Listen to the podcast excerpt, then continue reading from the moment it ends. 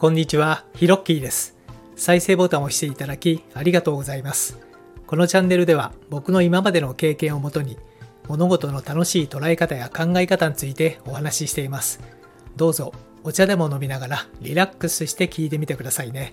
お急ぎの方は2倍速がおすすめです。それではほら吹きチャンネル始まります。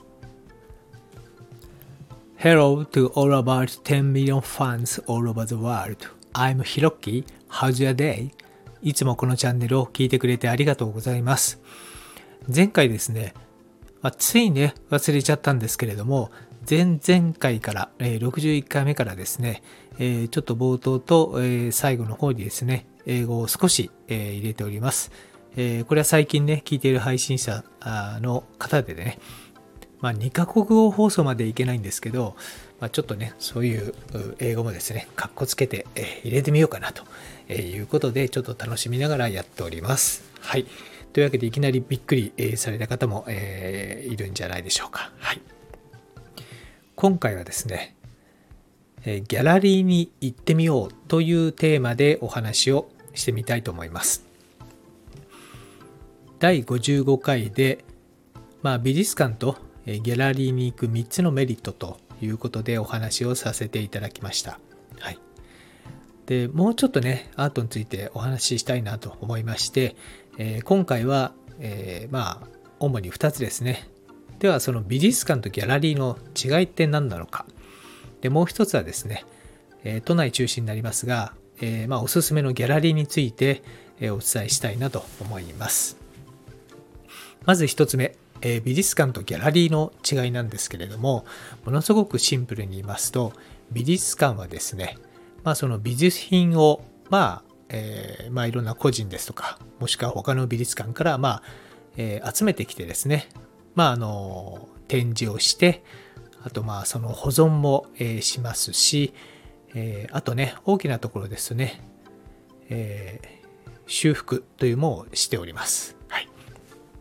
一方で、えギャラリー、まあ画廊ですね。えそこはですね、まあアーティストさんの、まあ、作品を、え展示するのは美術館と同じなんですが、まあ、いわゆるそこで、え販売をしています。はい。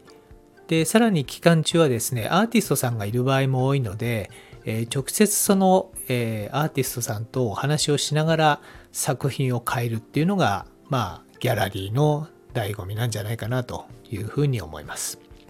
で、さらにギャラリーの場合は、まあ、ほとんどが、まあ、無料で入れますんでね、えーぜひね、今回、えー気軽にですね、行ってみて、いろんなギャラリーを、えー見ていただきたいなと思います。まあ、僕もね、そんなに多く、えー行ってるわけじゃないんで、知る限りの内容なんですけれども、まあ、ちょっとね、その、まあ、世界的なギャラリーと、あと都内で、え見られるギャラリーについてお話をしていきますね。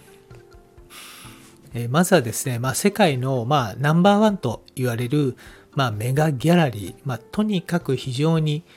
大きいという意味でのメガなんですけれども、え1位はですね、えガゴシアンというギャラリーがあります。えこちらの方はですね、まあ、のニューヨークを起点にですね、サンフランシスコ、ビバリーヒルズ、あとロンドン、あとパリですね、あとローマ、アテネ、ジュネーブ、東南アジアですと香港に、えあります。はい。で、大体このガオシアンの展示スペースはですね、まあ、全部合わせると東京ドームの3分の1ぐらいに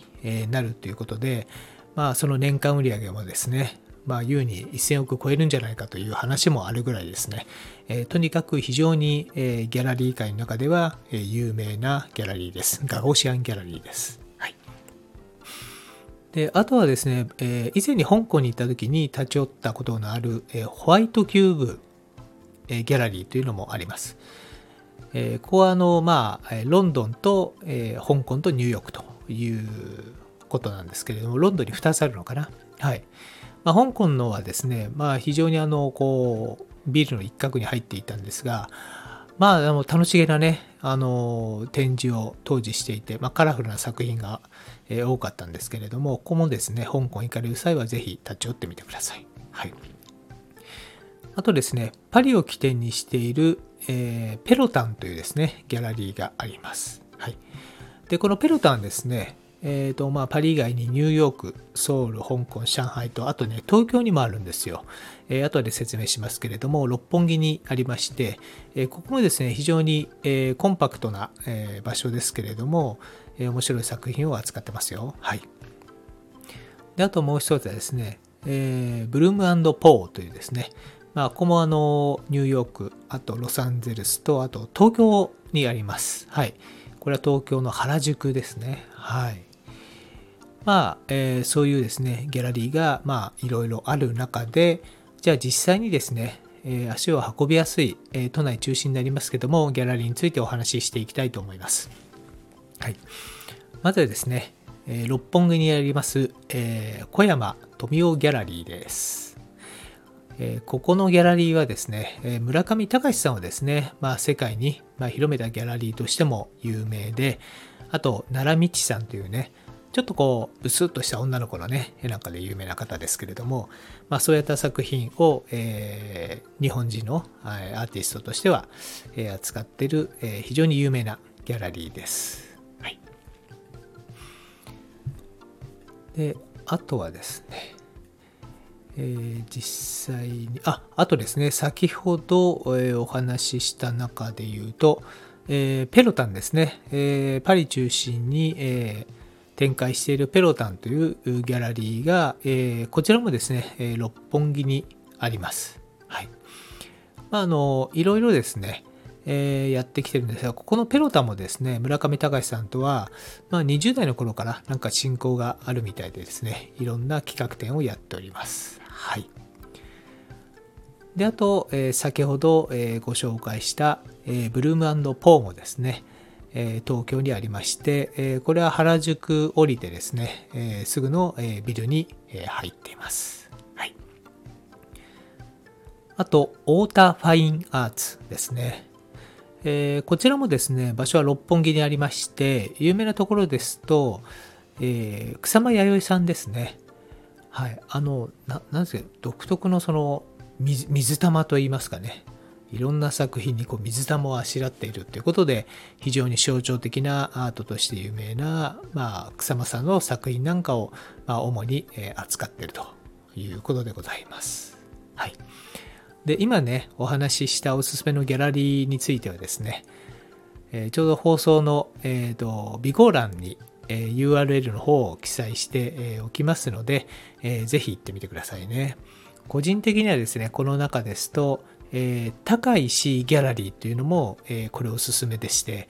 えー、ちょうど世界のね、え、アードバーゼルの香港ですとか、そういったとこにもね、え、出展している、え、非常にこう、なんですかね、面白い作品を、え、扱っているところです。あと個人的にですね、まだ行ったことないんですけれども、えー、気になっているのがですね、えー、若手の、え、作品を扱っているというところで、まあ、ちょっとね、あの、楽しみなんですけれどもね、なんずかアンダーグラウンドというギャラリーが、え、あります。これはですね、これも、え、ブルーマンドポーと同じ原宿にあるのかな。はい。